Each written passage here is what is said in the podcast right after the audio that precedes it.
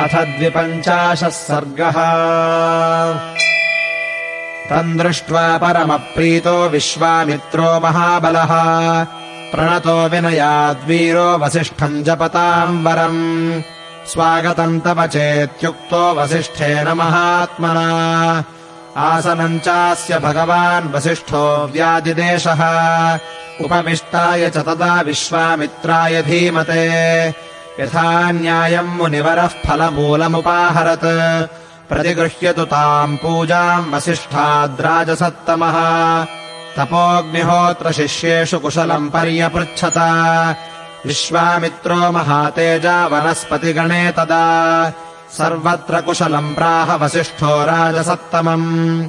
सुखोपविष्टम् राजानम् विश्वामित्रम् महातपाः पप्रच्छ जपताम् श्रेष्ठो वसिष्ठो ब्रह्मणः सुतः। कच्चित्ते कुशलम् राजन् कच्चिद्धर्मेण रञ्जयन्। प्रजाः पालयसे राजन् राजवृत्तेन धार्मिका। कच्चित्ते सम्भृता भृत्याः कच्चित् तिष्ठन्ति शासने। कच्चित्ते विजिताः सर्वे रिपवो रिपुसूदना। कच्चिद्बलेषु कोशेषु मित्रेषु च परन्तप तेन रव्याघ्रपुत्रपौत्रे तथा नघा। सर्वत्र कुशलम् राजा वसिष्ठम् प्रत्युदाहरत्। विश्वामित्रो महातेजा वसिष्ठम् विनयान्वितम्। कृत्वा तौ सुचिरम् कालम् धर्मिष्ठौ ताः कथास्तदा। मुदा परमया युक्तौ प्रीयेताम् तौ परस्परम्। ततो वसिष्ठो भगवान् कथाम् ते रघुनन्दन विश्वामित्रमिदम् वाक्यमुवाच प्रहसन्निव। आतिथ्यम् कर्तुमिच्छामि बलस्यास्य महाबला।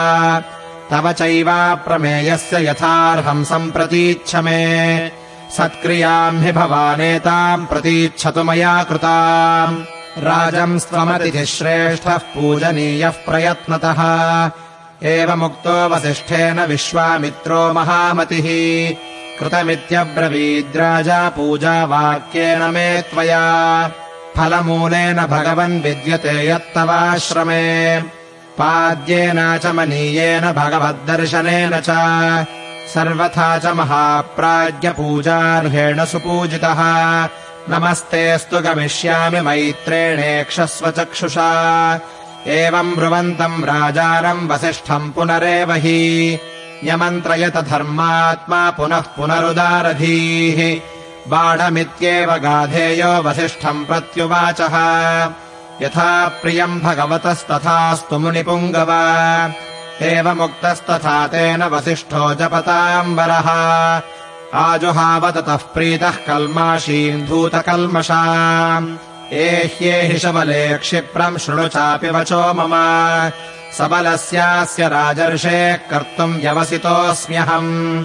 भोजनेन महार्हेण सत्कारम् संविधत्स्व मे।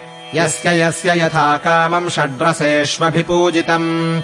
तत्सर्वम् कामधुग्दिव्ये अभिवर्षकृते मम।